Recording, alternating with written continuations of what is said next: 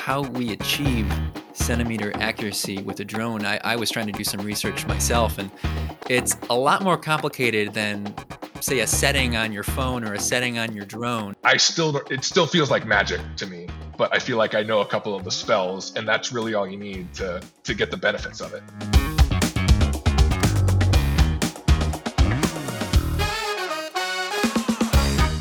Hello and welcome back to another episode of Your Drone Questions Answered. I'm John Dickow, here to find the answers to your drone questions, or at the very least, the person who can answer your drone questions. Uh, today I have with me Greg Gradwell. He is a software engineer at Pyka. Greg, thank you for joining me today. Yeah, thanks for having me. So I'm an uh, aerospace engineer kind of by trade. I've slowly worked myself into the software space just because I wanted to work on autopilots and uh, more autonomous features with with aircraft. So I'm a software engineer at Pyka. I also work uh, a great deal on kind of the hardware, hardware and uh, writing firmware, which is how I ended up in the GPS and uh, RTK centimeter level accuracy uh, area because we've add that, added that to our aircraft. Can you first just kind of tell me what centimeter level accuracy is when it comes to drones?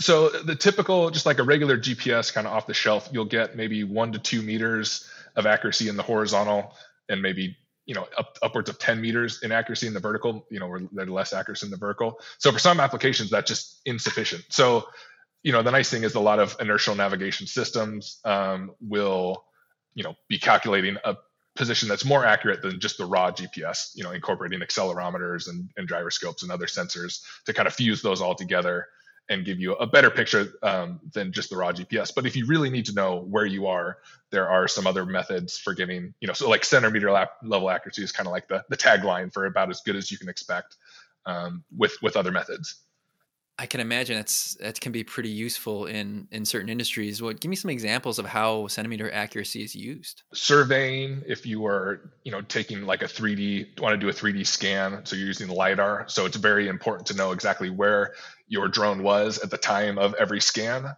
because you're trying to you know you can imagine if you're off by let's say even a meter and uh, you're projecting a beam of light you know several hundred meters uh, that turns into a much larger error.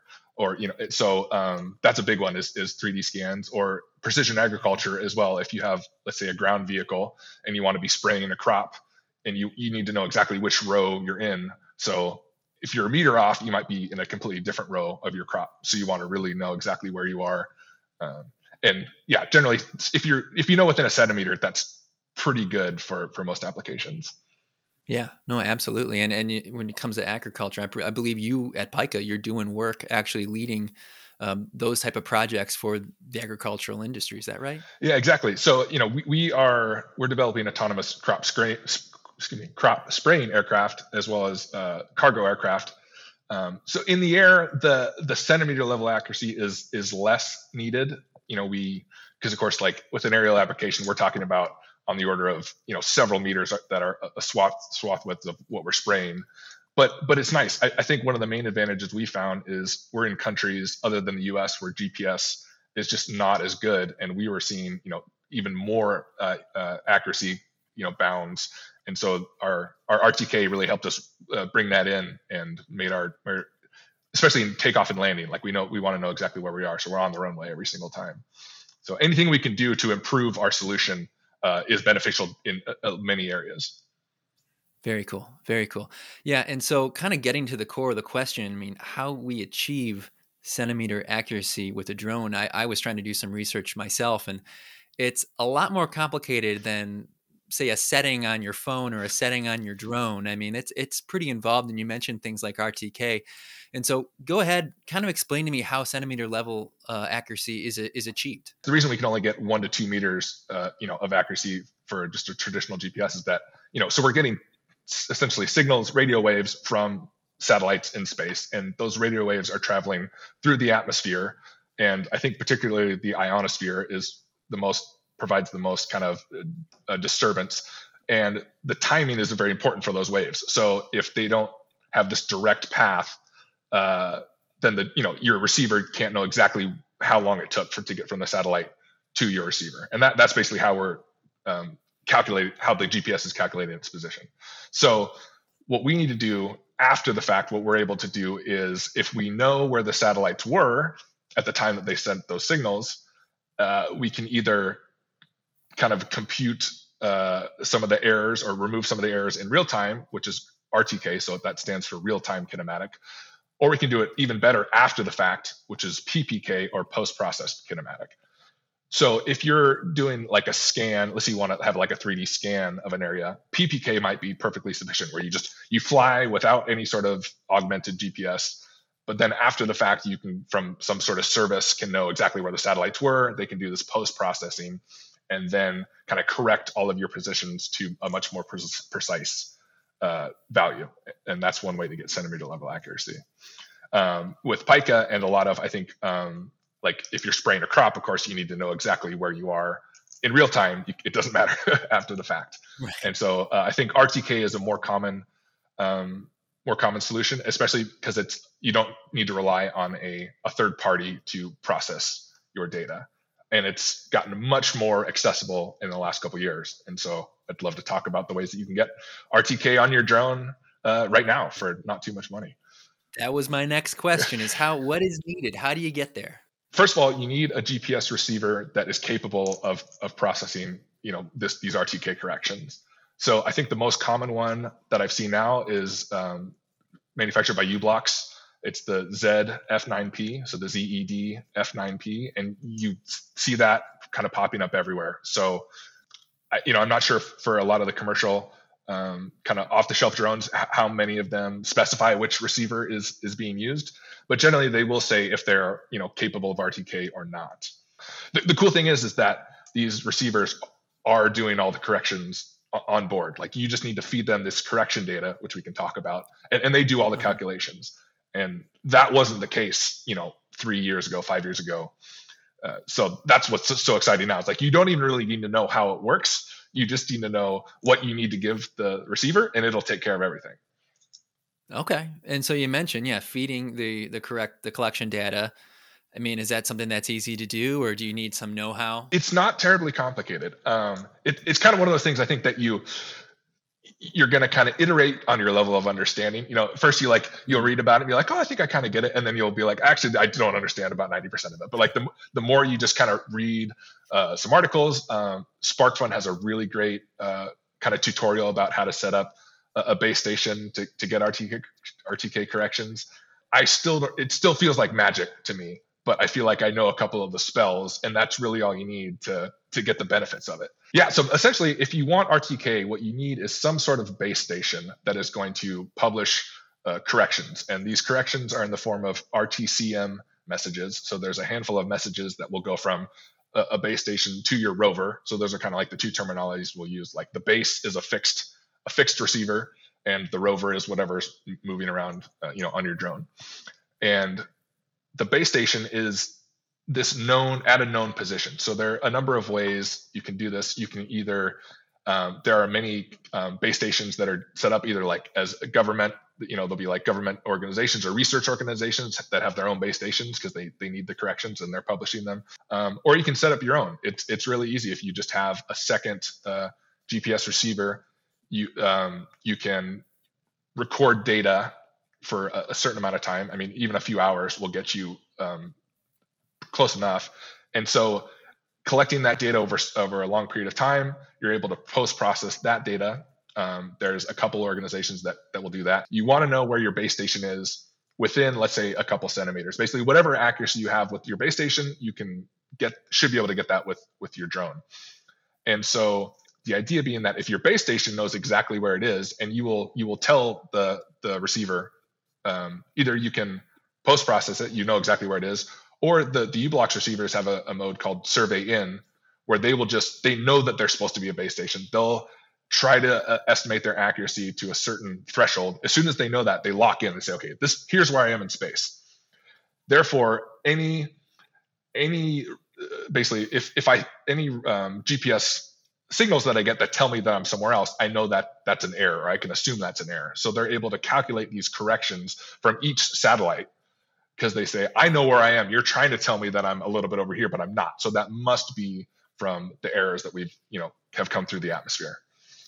So that's how they calculate, and, and they'll produce these RTCM messages. You want your base station, uh, the, the, antenna should have, you know, you want it to have good view of the sky. It should be um, basically yeah, any errors that are in your base station will be propagated to your rover. So if you don't have a great base station solution, like you're just going to see that that uh, that error is propagated. Uh, if you use the survey in mode, so that's if let's say I, I go to somewhere, I'm going, I'm flying somewhere new, and I'm just going to be there for the day, but I do want to have centimeter level accuracy while I'm there. Uh, so you'd use that survey in mode. You'd set up. So I use like a tripod for my antenna, so it's in a fixed spot. I let it run for. I mean, it takes. I mean, a matter of minutes if you've got a good good view of the sky with with a nice antenna, and it it basically it will it will fix its position. You won't you won't have absolute centimeter level accuracy from that mm-hmm. from that base station, but you'll have like relative centimeter level accuracy. So it because like we said, the base station will only know where it is within a couple meters. You know, it, it's still got all the inherent GPS inaccuracies because you know again it's got it's got that centimeter level accuracy, just not in the absolute sense. So okay. this might not be great if you are um, if you're trying to map something like if you're getting a 3D scan, you you really need that absolute accuracy. If I want to say I, I want to locate something on a map, I want to know exactly where it is in, in 3D space. Um, the survey in mode might not be sufficient. Um, but if you just want to have a, like a, your vehicle performing much better than it than it might normally, like if you want to have your drone hovering perfectly in place, uh, you know, then that relative accuracy would be sufficient. At Pyka, we do, you know, we we're flying at at airfields. We know we're going to be there for a long time. So like the first thing we do when we go to a new spot is we will get a fixed base station location, and then we just set that. And every time we fly, it knows exactly where it is. There's no, you know, you don't have to do that every time where would somebody find like a base station? How can you get one? And or even the antennas are those just things that you acquire online from certain sites? Yeah so i mean SparkFun's a great place to look. Um, there's a company called ArduSimple um, that's in europe. Uh, we can link to that. That's they've got a lot of great tutorials. Um, and they're a lot of their products are um, intended for i mean it's basically just to get rtk more accessible. It's extremely affordable. These you know these receivers are on the order of a couple hundred dollars which is just an order of magnitude less than I think you know it cost five years ago to get RTK. The nice thing is your base station could be the same exact receiver that you have in your rover, which makes things really easy. So you're only familiar with you know you only need to be familiar with one GPS receiver. Um, and u-blox has software to, to configure them.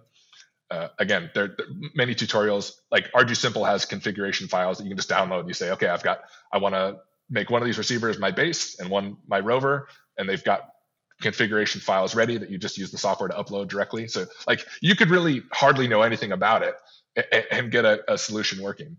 Um, the key is that you need some way of transmitting the corrections from your base to your rover. So okay. um, I think you know probably the easiest way is just a point to point link. So like an XBee radio or something. Uh, in ArduSimple, they have basically all their kits have headers that you can just slap on an XBee radio. I mean, they sell they sell kits that are ready to go. You could you can just one stop shop. They'll sell you the the base and the rover with the XBees configured to talk to each other. So like you, it's practically plug and play. I mean, for under a thousand dollars, you can have RTK out of the box, which is just I mean, it seems crazy to me. It's it's fantastic. Yeah, that's so much more accessible than I would ever imagined, and so that's that's really cool. Do you think it's only going to become more accessible into the future as things continue to develop? I don't see why not. Um, I think as the the receivers get cheaper, uh, and as you know as more people buy them and it becomes more popular. So yeah go out there and buy some so the prices come down so we can all get the benefits. If you don't want to have a base station you can leverage one of these existing ones.